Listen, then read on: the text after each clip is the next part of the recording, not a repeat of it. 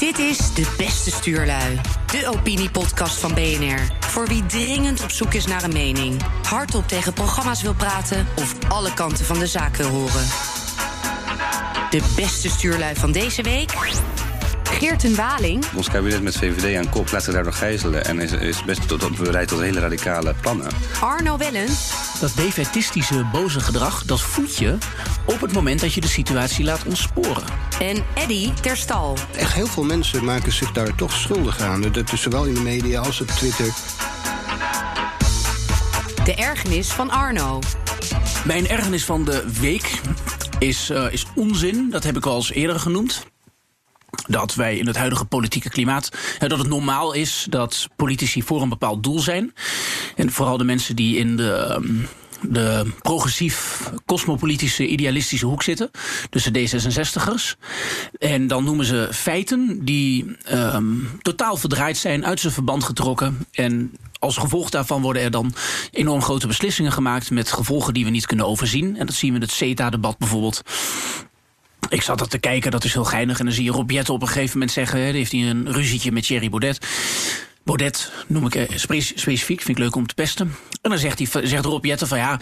maar dankzij CETA hebben wij nu een extra handelsoverschot... van 3,6 miljard euro met uh, Canada. Nou, ik dacht, dat is een onwaarschijnlijk hoog getal. Dan ga je naar het CBS en dan zie je dat, het gewoon, eh, dat daar niets van klopt. Overigens heeft Nederland wel een handelsoverschot met Canada... maar dat zit vooral in aardolie, uh, aardolieproducten. En dat mag straks ook niet meer hè, van, de, van D66. Dus dat op een gegeven moment zat hij met de appen. Dat is wel geinig tijdens dat debat. Hij zei van, Arno, ik hoor allemaal getallen. Maar wat, wat is nou waar? Is het nou 30% 50, 80? Dat maakt niet uit. De getallen die, die knallen om je oren. En er klopt geen bied van. En um, wat ik het enge vind aan uh, CETA... en ik vind toch dat we daar vrij weinig over hebben gehad is dat je ISDS toch binnenhaalt. Het heet nu ietsje anders, maar het, een investment court system of zo, maar het is gewoon ISDS. Overheden of bedrijven hebben de, de, de mogelijkheid om een overheid aan te klagen als uh, die overheid beleid maakt dat het bedrijf niet aanstaat. Dus als een, uh, als een overheid zegt van we gaan sigaretten verbieden of een hogere belasting erop. Of we gaan. Uh, willen niet dat je er reclame voor maakt. Nou, dan kost dat bedrijf als Philip Morris geld. En dan kunnen die bedrijven die kunnen daarvan de rekening neerleggen bij een, uh, bij een overheid. Maar hoe kansrijk is dat? Want ik denk dat dat een van de meest cruciale punten is, juist in het verdrag. Een van de meest. Uh, heikele punten ook. Dat je een stuk autonomie weghaalt bij een controleerbaar orgaan als een nationaal parlement. En dat zeg maar zomaar inlevert, lijkt in te leveren bij een soort supranationale organisatie waar je als, zeker als kiezer, als burger eh, heel weinig uh, tot geen controle over hebt. Ja, het, het interessante is dat um, de grote voorstanders van zo'n verdrag, wat die dan zeggen, is, is van ja, maar het is nog nooit gebeurd. Nee, maar daarom moet je ook zo'n verdrag niet hebben. Ja. dat, dat lijkt me moet toch. je voorzichtig mee zijn. Daar moet je dus heel voorzichtig mee zijn. Als iets nooit is gebeurd, dat, is, dat komt juist omdat die clausule nog niet bestond.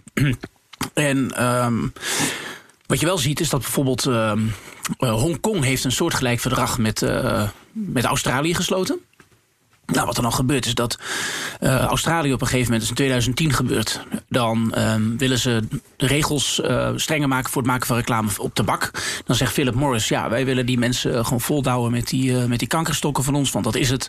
De tabaksindustrie is een hele rare industrie zou je kunnen zeggen. Want die maakt iets dat jou doodmaakt. Nou, de overheid van, van uh, Australië zegt op een gegeven moment... wij willen dat niet, want mensen worden er ziek van. Uh, wij zitten met de gevolgen voor de volksgezondheid.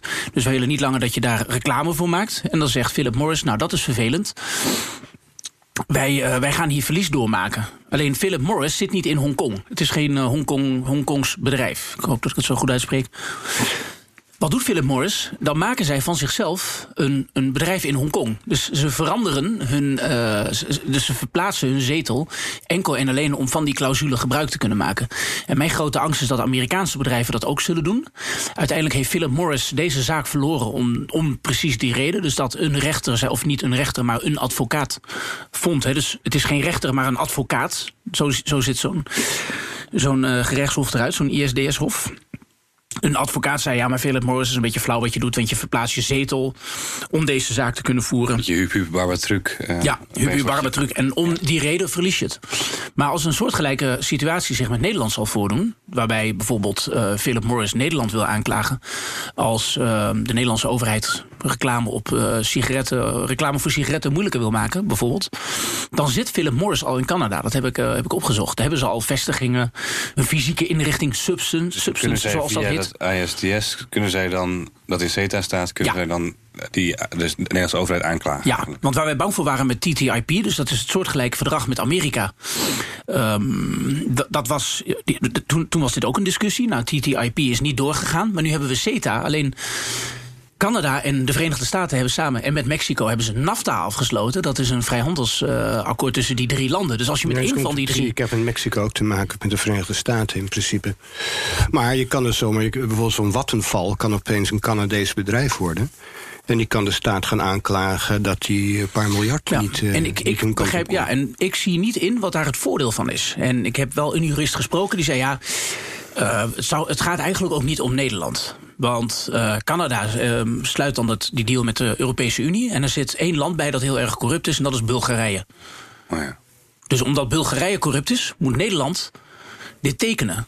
Ja, dan zou ik zeggen, dan moet ofwel Nederland uit de Europese Unie... of Bulgarije eruit, of we tekenen dat verdrag niet. Ja. Maar omdat je één corrupte partner in jouw Europese Unie hebt... moet iedereen zich neerleggen bij die... Het geen optie te zijn hè, voor mensen als Kaag... en ook uh, dus de partijen van de coalitie die het uh, verdedigen, dat CETA. Dat lijkt dus blijkbaar maar geen optie te zijn. Dat je dus gewoon het niet tekent of je de ratificatie ja. er niet door laat gaan. Het is heel, heel defetistisch. Zo van, ja. het, het, het, het, moet wel. En... There's no alternative. Ja. Wat, wat laatst ook Guy Verhofstadt letterlijk zei over de Europese Unie... rondom brexit. En toen schreeuwde hij het ook in de microfoon nergens. Ja. Er is no alternative. En dat is natuurlijk een heel beangstigend Ja, maar dat, maar dat punt is precies dat hij dat niet uitmaakt. Het maakt het parlement uit. Het maakt de baas van het parlement, namelijk de kiezer. En ik denk dat dat is een heel gevaarlijk precedent. En we hebben aan de lopende band dat soort presidenten. En het is heel gek dat zijn majesteitsoppositie... die dan wordt afgeschilderd door een groot deel van, uh, van, van mensen zoals ze dat dan noemen, als, uh, als extreem. Hè, omdat het natuurlijk een coalitie is van populistisch rechts en, en hard links, zeg maar. Um, dat die worden afgeschilderd als, als mensen die niet weten hoe het heurt.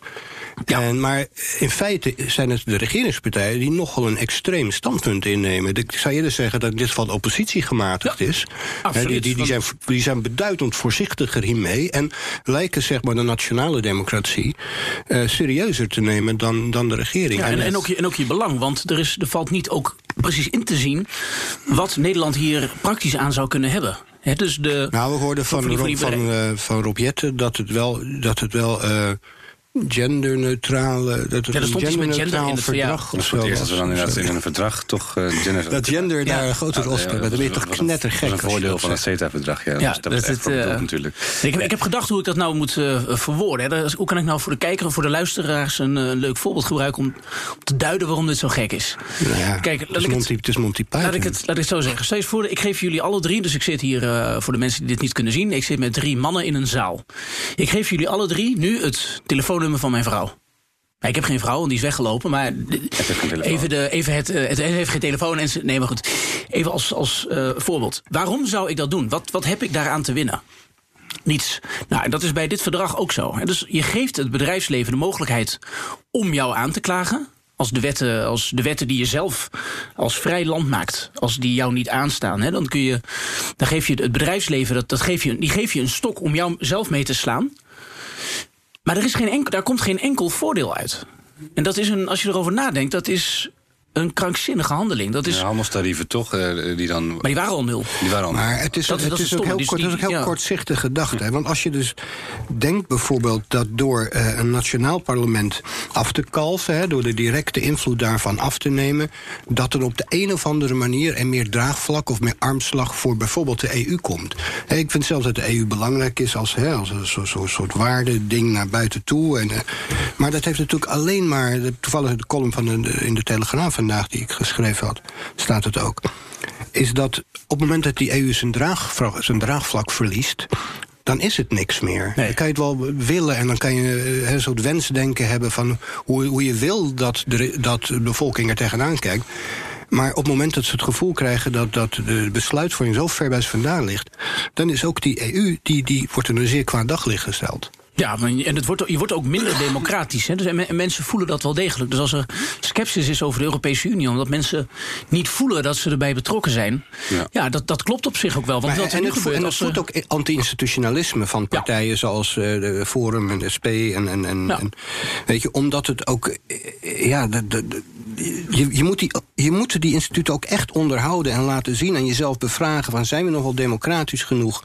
En zijn we nog wel voor de burgers? Zijn we nog wel daarvoor waarvoor we in feite naar buiten toe opgericht zijn? Ja, nou wat er nu gebeurt. En die vraag wordt te weinig gesteld. nou, wat je nu dan krijgt, is dat als er een keer zo'n ISDS-zaak komt, dan zal die achter gesloten deuren plaatsvinden waarbij journalisten het niet kunnen volgen. Ja. Dus dat is weer zo'n dingetje waarbij je eigenlijk gewoon minder democratisch, minder transparant wordt. En, en het grote waarom, uh, ja, ik zie het niet. Dat is men, niemand heeft me dat ooit kunnen uitleggen. Geert, jij noemde inderdaad net dat handelstarieven worden afgebouwd. Alleen, uh, we hadden al een handelsverdrag met Canada waarbij die tarieven al waren afgebouwd. Behalve voor een aantal landbouwproducten omdat vanwege NAFTA uh, Canada uh, ook met Mexico zit. Ja. Dus daar waren we bang voor. Dus, het, dus op kippen, koeien en, maar het is, varkentjes... Maar is het is niet per definitie één op één zo... dat als zeg maar de, de, handelsvoordelen zijn dat de kiezer... en nogmaals, die gaat daarover...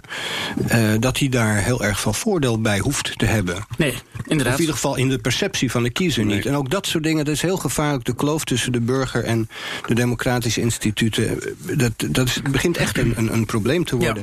De ergernis van Geerten. Mag je misschien mijn ergernis aankoppelen van de week? Namelijk het uh, debat uh, over de CETA onder andere. Waarbij uh, D66, wat we net al noemden... Rob Jette als fractieleider in de Tweede Kamer... maar ook minister Kaag hè, van Internationale Handel... die, was, um, die waren allebei eigenlijk... die, die bezondigden zich aan een Godwin. En toen waren ze dit jaar, ook 30 jaar geleden... dat Godwin, meneer Godwin, hij leeft nog steeds... de wet bedacht. namelijk dat je naarmate de online discussie vordert... de kans dat Hitler of de nazi's erbij worden gehaald één uh, nadert. Um, dat is natuurlijk een bekende wet die ook gewoon buiten het uh, parlement speelt. Ik heb daar mijn column deze week in Elsevier Weekblad over geschreven. Kunnen we meteen uh, de columns naast elkaar leggen. En daar over dat idee van die Godwin. En het vervelende is eigenlijk dat de partij die zeg maar, zegt op te komen tegen het populisme, tegen het gevaarlijke populisme. En dat is D66 eigenlijk het meest, zeker sinds Pechtold. Nou ja, Tom de Graaf deed het eigenlijk al, hè, met een Godwin ook. Dat hij uit Anne Franks dagboek ging voorlezen toen Pim Fortuyn opkwam. Uh, zeer onkies.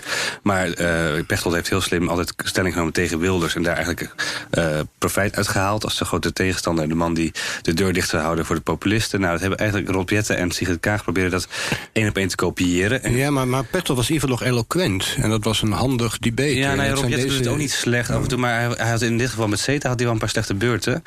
namelijk dat hij letterlijk verwees naar, net zoals Kaag overigens deed... naar de Canadezen die ons hebben bevrijd. Ja, de, de reverse Godwin, hè? Ja, dus het is omgekeerd. zijn de Canadezen die ons hebben bevrijd, dus we moeten het CETA-verdrag eh, ratificeren. In dezelfde zin zei Kaag trouwens bij op 1... Zei, zei dat de Amerikanen met hun vreselijke protectionisme... dat we daar geen handelsverdrag mee wilden. Die hebben toch ook ons bevrijd, zou je zeggen. Maar dat geldt dan opeens weer niet voor minister Kaag. Dus dat is een heel selectief argument. Um, Jette die haalde ook nog in een discussie met Baudet... Uh, over het politieke rechters. Dat ging net over, over iets anders, over die Urgenda-zaak onder andere. Maar haalde hij ook uh, niet alleen Rosa Parks erbij... maar zei hij ook, had hij ook over de oorlog. Uh, en dan kwam hij later in het debat over CETA dan in de Tweede Kamer weer op terug. Want mensen hadden tegen hem gezegd... waarom ga je met die Baudet in debat? Dat moet je helemaal niet doen. Over die rechtsstaat en zo. En toen zei hij, ja, maar ik ga wel met u in debat, meneer Baudet... zei hij in de Tweede Kamer. Um, want uh, als wij... Als ik historische patronen zie... namelijk bewegingen die opstaan om de rechtsstaat te ondermijnen... dan, dan kom ik in geweer of zo, weet je wel. En in dezelfde orde van groot... Nou, dat is ook een verwijzing naar de Tweede Wereldoorlog. Dezelfde orde... hij is ook wel erg actief tegen de sharia. Dus dat, dat, dat, dat ook heel erg stelling tegen te nemen. Ja. Net als zijn partijgenoot Petra Stina. Uh, die weigerde in de Raad van Europa om zich uit te spreken tegen de sharia. Hè? Dat durfde dus niet. Ook zo typisch weer. Uh, waar, ligt, waar liggen dan je prioriteiten nog, zou je dan zeggen? Maar dat is dus dat D66 zich bezondigt aan die Godwins, aan de valse sentimenten, eigenlijk het bespelen van de onderbuik. Wat populisten doen. Uh, doet, ja, precies wat zelf ze zelf zeggen, wat, wat anderen niet moeten doen. En er wordt heel erg hard geroepen van ja, Baudet die vergelijkt de huidige EU met uh, de nazi's, uh, met, uh, met imperialisme en dat soort dingen. Nou, dat is misschien ook inderdaad een Godwin. het is een interessante these, maar je kunt er heel veel op aanmerken. En zeker ook dat het, was, het was dat volslagen wartaal. Dat, dat het historisch inderdaad een, ook inspelen is op sentimenten.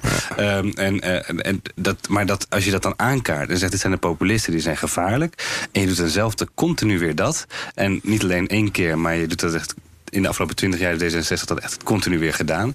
Dan denk ik, ja, eh, waar, waar leg je prioriteit? En als je jezelf nou democraat wil noemen, uh, dan moet je misschien ook nog inderdaad eens nadenken over hoe je dat democratische debat dan voert.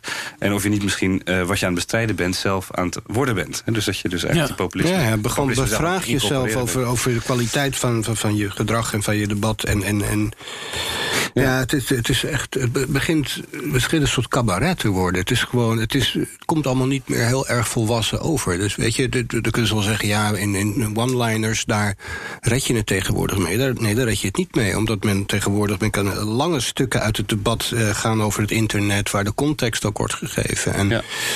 Ja, volgens mij hadden ze er onvoldoende rekening mee. Ja, is, het is vrij tenenkrommend inderdaad. Dus ik, ik ben zelf geïnteresseerd in die handelsverdragen in de Europese Unie. Dus ik kijk naar dat debat. Ik zie ten eerste allemaal cijfers voorbij komen die aantoonbaar niet kloppen. Als je al cijfers voorbij ziet komen? Als je al cijfers voorbij ziet komen. En dan wordt, gewoon, uh, wordt er ook verwezen naar het CBS. En dan kijk je, ga naar cbs.nl, staat er iets heel anders. Vervolgens is het, het voordeel van zo'n verdrag er wordt er een voordeel verzonnen, namelijk dat de handelstarieven weggaan. Alleen die waren al afgeschaft. Dat is een feit dat, dat ze gewoon negeren. Nederland heeft al lang een, via de WTO hebben we al lang een verdrag met Canada gesloten. Waar, toen hadden we exact dezelfde discussies en al die, handels, zijn al die tarieven op nul gezet. Dus de impact van het verdrag is ook onmeetbaar klein. Er zijn ook onderzoeken van economen naar geweest die zeggen: ja, als je CETA nu tekent, wat heeft dat voor voordeel? Nou, onmeetbaar klein. Nou, dan is dat geweest. En dan wordt ineens de oorlog erbij gehaald. Ja, wat is dat voor, wat is dat voor manier van debatteren? Ja, dat chanteren. En dat is, ja, en als je, eigenlijk maar, maar het is ook bijna steeds een voldongen feit waarvan je wordt voorgesteld. Hè? Want het is al, hè, het is al eh, geactiveerd, zeg maar. En dan wordt inderdaad gezegd, ja, maar als we nu niet tekenen... Ja, maar, ja. Precies. Ja. Weet je, wat is dat uh, Nou, is en het is dat, dat uh, wat we aan het begin over hadden... van het democratische en het technocratische, zeg maar. Er wordt dus zeg maar, heel erg bestuurd, technocratisch... met dit soort verdragen en afspraken... waar maar niemand iets van snapt. En dan is er een democratisch debat over met politici en bestuurders die we wel in de media kunnen zien, zoals Kaag en mhm. Jette en Baudet, noem maar op. Dan heb je dus opeens een, een, debat dat helemaal niet over die inhoud gaat. Dus jij zit dan als cijfer, jij Arno Wellens zit dan als uh, een, een number cruncher, echt met kromme tenen natuurlijk. Want ja. je wil gewoon hebben dat, dan, dat het debat in ieder geval dan gevoerd wordt over de inhoud. En dan wordt er een soort schijndebat gevoerd voor de bühne. En aan het eind is het toch allemaal gebeurd. Is er, er is no alternative. Het is allemaal al voldongen feit inderdaad. En dan gaat het gewoon door. En dat, dat ondermijnt zo het vertrouwen. Het christianisme ondermijnen. Het is gewoon doodslaan. Het vertrouwen in uh, democratie. En in dat je als burger nog enige invloed hebt. Ja, grip hebt op wat Precies, maar dat is eigenlijk letterlijk de teneur van mijn column van vandaag. Hè? Dat je dat dat... Um zeg je dat, dat eigenlijk alles wat je vanuit Nederland naar buiten toe onderhandelt, dat moet heel duidelijk nationaal met de kiezer, je baas, afgetimmerd zijn. En, en dit is achteraf, weet je. En, en al dit soort belangrijke, belangrijke beslissingen... die genomen worden eigenlijk tussen verkiezingen in... vaak dingen die helemaal niet in verkiezingsprogramma's staan... waar eigenlijk niet heel specifiek opgestemd is... als je vaak dat soort dingen, die mensen de, leven, de leefomgeving van mensen beïnvloeden... als je die probeert op die manier doorheen te... Dat, dat is schadelijk voor de democratie, dat is schadelijk voor onze instituten... en dat is ook, nog een keer, dat is ook weer voer voor mensen... die die instituten niet graag zien. Ja, daarom zou een referendum mooi zijn, maar ja, dat is juist weer afgeschaft. Ja, het is de, ook zo'n voorbeeld. Maar het is inderdaad ook wat je zegt, dat, dat zoiets, uh, dat grote onderwerpen, die komen ineens. Ik kan me die dividendbelasting nog herinneren. Dat stond ook in geen enkel verkiezingsprogramma. Um, en een ander ding waar ik vaak over val, dat is de bankenunie. Dus als je het verkiezings, uh, als je het regeerakkoord leest, pagina 50, staat in het midden dat, um, dat de Europese Unie moet geen schuldengemeenschap worden. Daar is in alle campagnes is dat genoemd. Rutte, we kennen hem nog van die uitspraak van geen cent meer naar Griekenland. Nou, dat is bij de laatste laatste verkiezingscampagne is dat herhaald. De meerderheid van de partijen wil dat niet. Nou, wat gebeurt er dan? Dan hebben ze een Europese raad. En dan zegt Merkel, die was trouwens, Duitsland was fout in de oorlog. Hè? Dus als we de, de regel van Geert en Waling, als we die nee, omdraaien. Nee, het Kaag is dat. Uh... Ja, de, dan moeten we alle, alle handelsbetrekkingen met Duitsland moeten we verbreken. Onmiddellijk verbreken, dat was de bezetter. Onmiddellijk verbreken. Maar goed, dan hebben ze een Europese top. En wat er dan gebeurt is, dan zeggen ze ja, er komt toch een bankenunie. Waarbij als een bank failliet gaat, bijvoorbeeld Deutsche Bank staat er heel slecht voor nu. En dat faillissement dat gaat zo hard dat het door de, uh, door de, door de buffers heen schiet. Uh, door de stootblokken die daarvoor zijn gemaakt.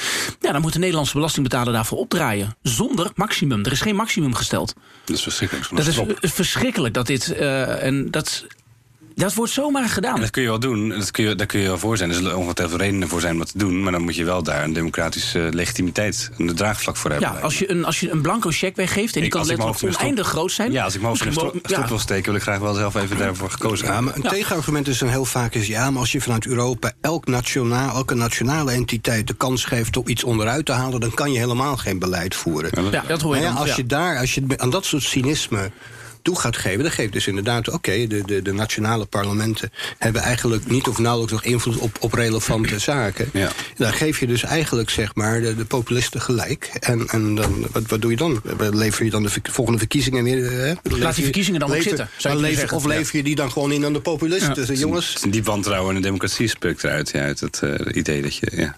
Een demo, een demofobie toch? Of zoiets? Demofobie, ja. ja. Wie had het ook alweer gemunt, dat, die term? Dat was. Uh, Mm, geen idee. Een, Opzoekertje. Opzoekertje. Ron Jans. Ron Jans misschien wel, ja.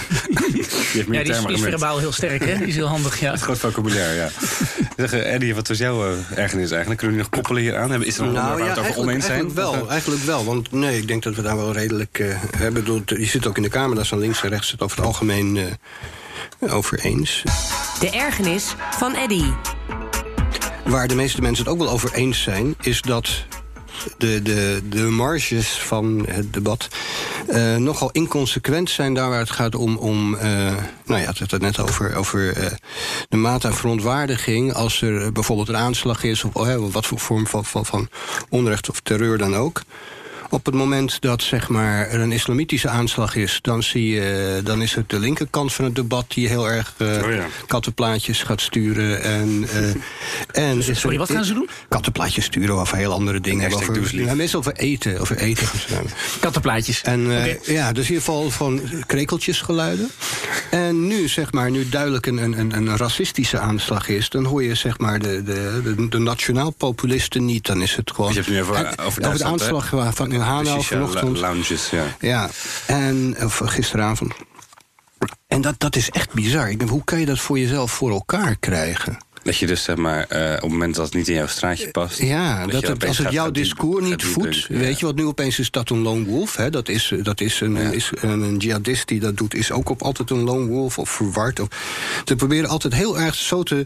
alsof het een heel specifiek geval is met een specifiek soort persoon die vanuit een soort uh, geestelijke aandoening, zo, geestelijke ja. aandoening, uh, zeg maar, dat doet. En dat, dat, is het niet, zeg je? Nee, dat is het uiteraard niet. Ik bedoel, ik, ik denk dat, dat deze man die, die, die, die handelt toch in de geest van uh, Breivik, in de geest van, uh, van, van mm -hmm. hè, laten we zeggen... Die gozer in uh, extreme deel van, van, ja. van de alt-right... waar mensen elkaar opjutten met, met ja. uh, omvolkingstheorieën en zo. En, en dit is helemaal hè, dat, dat incel-discours. Je kan dat, dat niet loszien van ideologie. Net zo min trouwens als je dat bij jihadisten... Ja. dat kan je natuurlijk ook. Dat, dat is natuurlijk de fundamentalistische islam verordend. Het, bij nou, Mohammed Bouyeri, dit is hetzelfde. toen hij Van Gogh vermoordde... toen was dat ook een beetje een combinatie van beide. Want hij was enerzijds een beetje een lone wolf. Want hij zat wel in zo'n jihadistennetwerk... maar die wist eigenlijk niet wat hij mee bezig was. Opeens schrokken ze van... oh, uh, hij, heeft, uh, hij, het is, hij heeft het gedaan, hij is de dader, weet je wel... die. Van Gogh werd vermoord. Uh, dus die heeft eigenlijk alleen gehandeld... maar wel sterk geïnspireerd en geradicaliseerd in een clubje. Ja, maar als hij, precies. Maar als hij vanuit, het, vanuit, dat, uh, vanuit die mindset een, een, een fanatiek postzegelverzamelaar of Formule 1 fan was... en niet een, een, een, een, een neonazi of een jihadist... dan had hij die moorden niet gepleegd. Nee. Dus inderdaad, dat, die, die, dat, die ja. ideologieën, die, die uitsluitingsideologieën... de, de superioriteitswaan en, en de, de, de, de, de, de, de discours van... dat de ander een grote bedreiging is voor de levenswijze... het leven van de groep... En mag worden uitgeschakeld. En mag worden uitgeschakeld, ja. ja. Dat, dat, dat, dat, dat kan je er toch absoluut niet los van zien. Nee, en ik denk, maar het, echt heel veel mensen maken zich daar toch schuldig aan. Dat is zowel in de media als op Twitter. Maar ik merk wel dat ik er dan heel moe van word. Uh, want ik ben dan de hele tijd bezig om een democratisch debat te verdedigen. En dan is er één zo'n aanslag. En dan is het even de vraag, is het een afrekening in het, in het milieu? Zou ik maar zeggen, crimineel? Of, dan, of in dit geval inderdaad een radicaal... Of nee, een extreem, je moet zeggen, extreemrechtse aanslag. Hè? Er is ook nog een, altijd discussie over die termen. Vandaag ook weer op Twitter. Uh, Nicky Sterkenburg, die had bijvoorbeeld, uh, die haalt dan in een artikel, die noemt het dan radicaal en extreem rechts. Zo in één, één greep door. Echt een heel groot verschil. Of je radicaal rechts of links bent of extreem rechts of links. Het is in de termen, het, hoe zit dat? Nou, extreem is eigenlijk dat je vrij bent om geweld te gebruiken. Zo radicaal, dan denk je gewoon buiten de bestaande kaders, maar accepteer je wel in principe de democratische rechtsstaat. Uh, het is een verschil tussen salafisme en jihadisme. Uh, of je extra radicaal islamitisch bent, islamistisch. Ja, ja, of, of dat je vindt dat je het recht hebt om... Dat je, echt, dat je echt op het oorlogspad gaat. En dat is extreem rechts geweld, bijvoorbeeld, zoals dit nu in Hanau. Dat is echt een heel groot verschil van een radicaal rechts... wat je bij een AFD hoort. Het is meestal, er zit geloof ik ook wat extreemrechtse elementen tussen. Dat weet ik nooit zo goed. Ja, loopt het in elkaar over? Over, over Nederland een debat over uit de Europese Unie stappen of de grenzen dicht... is een misschien een radicaal rechts, rechts geluid. Maar is dan absoluut nog geen extreem rechts geluid. En ik word er zo moe van dat dan zegt... Ja, ja maar dat is waar. Maar de, de, de, de complottheorieën die, die zijn natuurlijk niet van de lucht. Hè. Ik bedoel, en dat is echt... Uh, ja, is dat, is dat, ja, is dat geen, uh, inderdaad ook een, een hellend vlak? Want als je heel lang, zeg maar heel radicaal als je heel bent, vaak herhaalt op een gegeven moment een, de, ja. nou, nou mag ik geweld gebruiken. zeg maar een soort plan heeft om de bevolking te, via migratie en zo. Dat is echt gevaarlijk. En, en, en dan zie je dat ze bijvoorbeeld heel extreme uitspraken, bijvoorbeeld van Schäuble of af en toe vergalopeerd uh, Timmermans ook nogal eens. Die zijn ook nogal onvoorzichtig met dat soort uitspraken. Die zijn uitspraken die zijn vaak enigszins provocatief over hè, dat, dat, dat uh, dat, dat, dat, migratie... Uh, de, ja, ja, de Schäuble had gezegd dat ja, zonder, zonder migratie, zonder migratie van moslims... Zal Duitsland kapot gaan aan uh, inzoekt. Ja, ja, met uh, 60, maar natuurlijk, dit soort dingen moeten natuurlijk mensen in die positie gewoon niet zeggen. Nee. In werkelijkheid weet nee. de EU helemaal niet heel goed wat ze met migratie aan willen... wat ze met vergrijzing aan willen. Daar is een hele, hele langlopende debatten over... en eigenlijk verandert het, het, het, het beleid eigenlijk constant. Je kan het bijvoorbeeld heel goed zien aan de, aan de, aan de Duitse christ, christendemocratie... echt de grootste, de grootste uh, entiteiten zijn... waar je het ook het beste kan zien. Die veranderen eigenlijk wat betreft ja. de buitengrens... constant van, van, van route. En... Uh, dus het is, ik hoop toch te kunnen zeggen... inmiddels ik heb best wel veel politici ge, geadviseerd... en ik loop er best wel lang... echte complottheorieën ja, ik, sorry, ik ben ze toch nog niet tegengekomen. Ik ben heel veel, wel heel veel welwillende onzin tegengekomen... en veel opportunisme tegengekomen. Mensen die hun eigen praatjes schoonvegen. Maar, maar dat echt, dat, dat, dat keiharde... Uh, wat je hoort aan hè, bepaalde ja, boeken. Dus duidelijk, nee. duidelijk wat je... Kijk, die, het probleem inderdaad met de Europese Unie is dat... je kunt dat verdrag van Schengen bijvoorbeeld... dat heb ik uh, misschien niet wel eens eerder genoemd... dat kun je lezen, dat is heel geinig. Er staat er... we gaan op korte termijn de, grenzen, uh, de binnengrenzen opengooien... Hm. En dat, zal, dat Schengen-verdrag heeft ook twee hoofdstukken. Hè? Korte termijn en lange termijn, zo heet het ook. Mm -hmm. En op korte termijn worden, worden alle heftige stappen gezet. En dan staat er in het kopje lange termijn... staat er van, nou, we moeten wel doen om uh, migratie op te vangen. Grensoverschrijdende criminaliteit, zoals drugs. Hè? Frankrijk had dat in dat verdrag gezet... omdat je, je tekent dat verdrag toch met Nederland. Staat er artikel 17, 18 en 19. Lange termijn staat er, ja, dan gaat drugs zich verspreiden. Moeten we iets aan doen? Daar moeten, moeten we over praten. Er moeten studiegroepen worden gevormd. Moeten we... Dus dat is het problematische aan dat Schengen-verdrag. Dus dat... Eerst een steen, dit, eerst steen in de vijver gooien en dan ja, daarna kijk je wat er water uh, over, ja, de rand klotst. Ja. Dat is het inderdaad. Ja. En dat is de, maar ook met het Marrakesh-verdrag, dat laat ook voldoende ruimte voor, voor uh, laten we zeggen, voor, voor extreme speculaties. Ja, zeker. Nou, wat ik interessant vond in het debat in de Tweede Kamer van de week, ik, uh, ik hoorde Baudet met, ik geloof met, uh, met Jette weer, of met Ascher was het. Nee, nou, ze zijn druk die twee. Ja. Met Ascher was deze keer. Nou, ze, ze kiezen wel een moment om zich natuurlijk al vast warm te lopen voor de verkiezingen, neem ik aan. Dus dat had ook Baudet slim gedaan met Jette en Ascher deze week. Maar met Ascher had u het geloof ik over die uh, complottheorieën. En toen zei Ascher, ja, u denkt de hele tijd in complottheorieën over de Europese Unie. En toen had Baudet het over de, de semantische meerduidigheid van het woord complot. Ja, ja, ja. Als plan, ja, complot moest je dan... En hij zei van, ja, het is eigenlijk helemaal geen, geen, geen geheim uh, samenzwering. Het is gewoon een, een, een openlijk samenzwering. Het is een plan. Het is wel een samenzwering, maar een openlijke. In, en het is uit, uitgelegd in de eerste documenten al van de Europese Unie. Namelijk dat het hier naartoe gaat. En daar had hij eigenlijk uh, wel een punt. Uh, Verhofstadt zou dat zeker met hem eens zijn. Uh, of zeg maar de radicale, de eurofederalisten zal ik maar zeggen. Want die willen inderdaad wel echt toe naar ja, zo ver mogelijk laten we zeggen, marginalisering van de nazistaat. En ja. gewoon een federale Europese Unie. Zoals eigenlijk naar de, in de Verenigde Staten van Amerika hebben. Zouden ze dan ook hier in Europa willen. Ja, daar komen ze ook wel vrij openlijk voor. Ja, en, en dat is een plan. Dat is ja. gewoon een, dat is een, maar dat kun je dan maar dat is een denkrichting binnen bepaalde groepen. Maar dat, binnen, maar dat dan weer koppelen aan immigratie en daarmee het, het omvolken. En ik weet niet in hoeverre uh, Baudet dat nou openlijk deed, maar hij hint er wel naar. Dat is natuurlijk wel kwalijk. En dan krijg je wel nog, om even terug te komen op het radicale en extremisme, radicalisme en extremisme.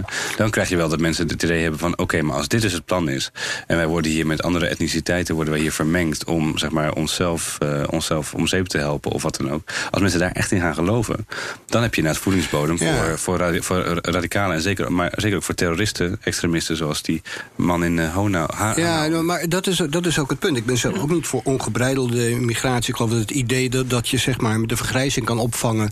door maar he, mensen, veel mensen binnen te laten. Debat, ja. dat, is, dat denk ik rationeel is dat, zoals Scheffer zegt... dat dit rekenkundig klopt dat gewoon. En ik denk ook dat de natiestaten helemaal afbouwen... dat dat het einde van de EU zou zijn. Omdat ik denk juist dat Europa zo sterk is door die diversiteit. Ja, in ieder geval van democratie door het, zou het uh, ja. zijn, ja.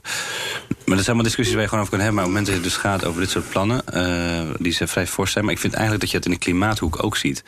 Dat als je, moment dat je dus zegt, er is geen alternatief meer... wij moeten nu uh, zoveel honderden of duizenden miljarden gaan betalen aan dit en dit. En we mogen niet meer vliegen en vlees eten en weet ik veel wat anders gaat de aarde uh, echt aan de kloten. Uh, dat kan een, een, een, these zijn die wetenschappelijk misschien in sommige opties te onderbouwen is. Ik geloof dat de, de meeste scenario's nog wel meevallen, maar ik ben er geen, geen expert daarvan.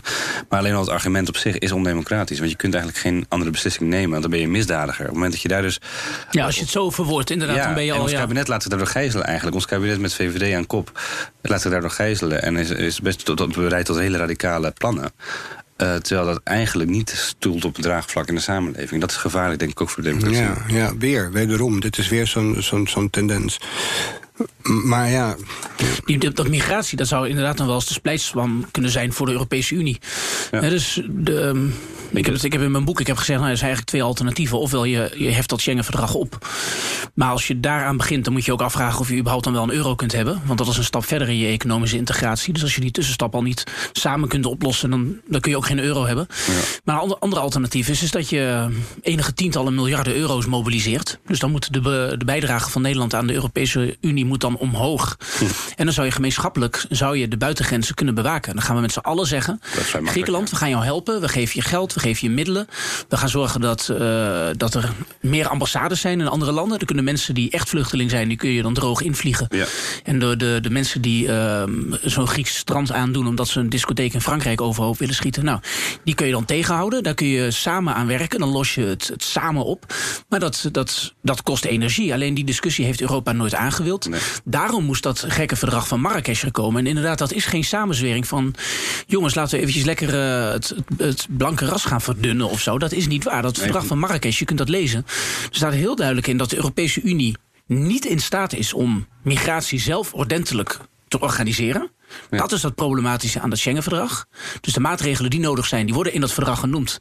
Maar er wordt geen termijn aan gekoppeld. Dat is het gekke. Dat is de, dat is de grote oorzaak van deze problematiek. En wat er dan gebeurt, is dat het verdrag van Marrakesh... dat zegt, nou, dan moeten arme landen dat maar oplossen. Ja. Ja, dus uh, Buma heeft dat een keer gezegd... dat Niger moet maar de migratie met Nigeria gaan reguleren. Niger is een van de armste landen ter wereld, of Niger, Niger. zou Sigrid, Sigrid Kaag zeggen. Ja, Ron Jans zou ze anders uitspreken, maar dat is... ja, laten we dat maar even niet doen. Nee. Maar goed, uh, Buma heeft dat al eens een keer gezegd. Dan zei hij van, nou, uh, Niger moet dat maar oplossen. En anders gaan we ze korten op ontwikkelingshulp. Dus dat, ja. dat is een beetje die geest van dat Marrakesh-pact. Uh, ja, ja, Europa kan het niet, dus moeten andere landen het maar doen. Nou, dat deze, is wat er gebeurt. In deze ook de visieloosheid of de, de, het gebrek aan creativiteit ook van, van ons bestuur. Uh, ik, ik, een paar jaar geleden hoorde ik van een voormalig topman van de Nederlandse zeestrijdkrachten... dat er dus nooit een verzoek is geweest om nou eens een scenario uit te denken... dat op de Middellandse Zee, door middel van fregatten uh, en gewoon marineschepen... dat daar dus een, een, een barrière wordt opgeworpen... waardoor je zorgt van de immigratie stopt met die illegale bootjes tussen Turkije en Griekenland. Ja. Maar, maar ook tussen...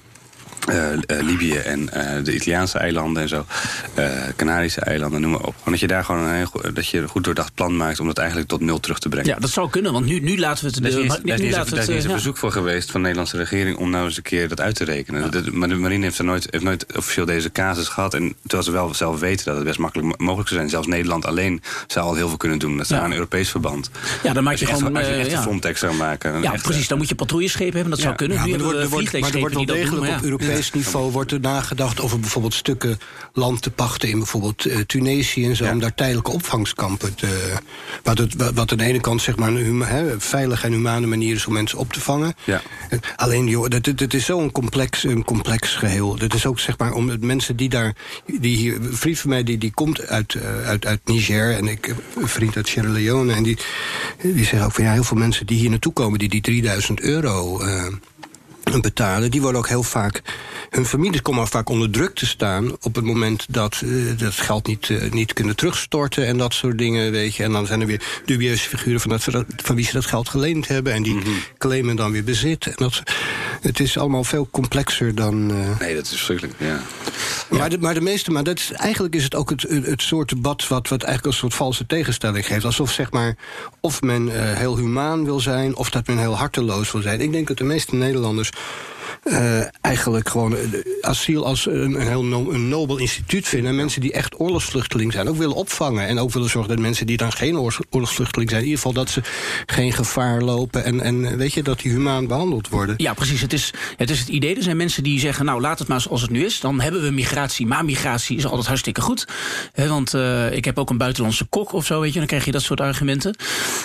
Maar dat is eigenlijk een schaamlab. Want Nederland of de Europese Unie besteedt nu per inwoner per maand een stuiver aan Frontex.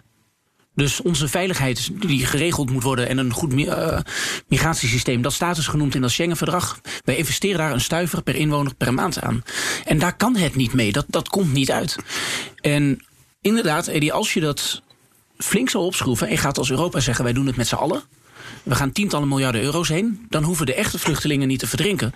En je kunt de onwelwillenden, die kun je dan uh, opsporen. Maar kunnen dit niet dat, dat zou kunnen, dat, dat zou je kunnen doen. Dus dat is inderdaad geen tegenstelling. Maar zou dit dan ook weer helpen om, uh, want nu klinkt het bijna een beetje alsof, je, alsof we nu aan het suggereren zijn dat als we dit zouden oplossen, dit soort problemen... dat dan minder van dit soort uh, extremisten zoals in Hanau zouden opstaan. En waarbij nee, waarbij, waarbij ze dus wel, ja. ook gelijk geeft. Ja, want wat, ja, wat, ja, doe, ja, dat, is, dat? Dat, dat, het gevaar, ja, dat is het gevaar natuurlijk. Want je gaat, ze gaan met, de, dis met ze gaan er met het discours uh, vandoor natuurlijk. Want Holman heeft ook eens een keer uh, zo'n voorstelling gemaakt... toch van uh, Breivik had gelijk of zo. Zoiets van, uh, dat hij een uitspraak in zo'n interview geloof ik... dat hij het toch wel heel interessant vond, dat manifest van Breivik. En die zei van ja, eigenlijk heeft die man gelijk. Alleen trekt de verkeerde conclusies.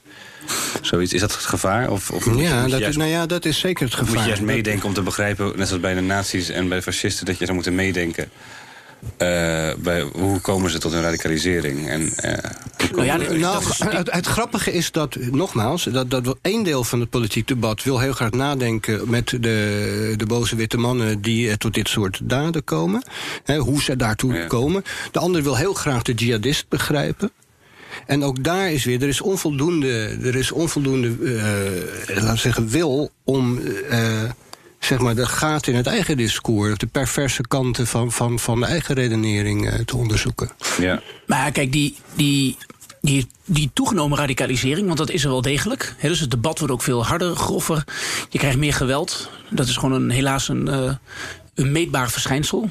Wat je in Nieuw-Zeeland had bijvoorbeeld, dat is ongezien in de geschiedenis van dat land. In Christchurch is die aanslag uh, op die moskee. Maar ik denk wel dat je eerlijk moet zijn en dat dat je voedt het rechtse of het extreme discours. Dus eventjes goed in de terminologie van Geert Waling. Dus het, het gewelddadige, um, dus dat, dat defetistische, boze gedrag... dat voed je op het moment dat je de situatie laat ontsporen. Daar ben ik wel van overtuigd. Ja. Dus als je de, het probleem dan oplost. En je zegt, nou jongens, je hoeft niet meer zo bang te zijn. Want, want we verzorgen het nu op een manier zoals Eddie, zoals je terecht zegt, die, waar iedereen achter kan staan.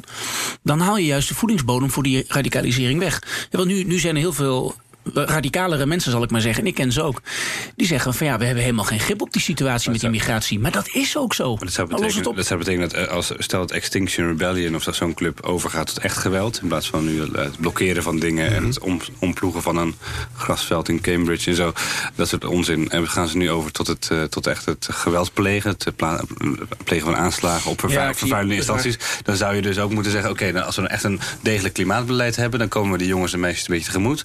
En dan dan uh, hoeven ze minder bang te zijn voor... Nou, het is toch een beetje erkennen alsof geweld loont. Dat... Nee, het gaat niet om dat geweld. Je maar moet, ik, moet, ik weet ook nog een tijdje, een tijdje geleden... ik had op een gegeven moment de constatering dat uh, in deze eeuw... Uh, extreem rechts veel vaker dodelijke aanslagen gepleegd dan extreem links. Ja. En er waren ja. heel veel mensen ter rechterzijde... Die, die, die, die wilden ook met feiten wilden ze er gewoon nog niet aan. En op een gegeven moment, hoeveel feiten je ook noemde... Wel, ja, nee, dat, ja, maar de islam... Is, ik heb het even niet over de islam. Wereldwijd, wereldwijd natuurlijk zeker is het 90% vanuit de islam. In, in Europa... Op, op, in, in Europa Europa, ja. in de derde wereld meestal, of in, in, andere continenten. Alleen in Europa op dit moment is extreem rechts is denk ik heeft meer aanslagen op dit moment, zelfs dan de islam op dit moment. En extreem linkse aanslagen, in Nederland is dat zijn er niet veel in de laatste, laatste 10, 15 jaar. Maar ik veel zorgen om Duitsland juist in dat opzicht, om daar even bij af te sluiten. Want dan in Hanau is zo typisch zichtbaar hoe, hoe erg het in Duitsland kan zijn. Net zoals vaker ook geweest, hè, met ook die eigenaren van die uh, kebabzaken, weet je wel. Die ja. zelfs Grieken die werden overhoop geschoten met, uh, door zo'n man die dacht dat het uh, allemaal Arabieren waren. dat is wat gevaar. In Duitsland is het iets groter dan in Nederland nog, heb ik het gevoel, voor extreem rechts. Ja, je hebt het ook Nederland binnen is ja, vrij knullig altijd, ja. gelukkig. Je hebt het ook binnen het leger ook, dat is heel eng. Ja, zijn gelukkig nog een beetje Madurodam op dat punt. Maar Duitsland is radicaal links en radicaal rechts is heel veel groter. En, en in Frankrijk ook, en, en in heel veel Oost-Europese landen. Je moet eens opletten op 1 mei weer, als in Duitsland weer op straat op gaan. Zowel Erg de fascisten als de antifascisten. Nee, je had, je had, inderdaad, je had, vorig jaar was dat, was er een rel. Had je een, uh, dat was een, een luitenant-kolonel, geloof ik, van de Commando Speciaalkräfte. Oh ja. En die had, die, die had gewaarschuwd voor een inval. Dan staat, staat ze op allemaal extreemrechtse groepen.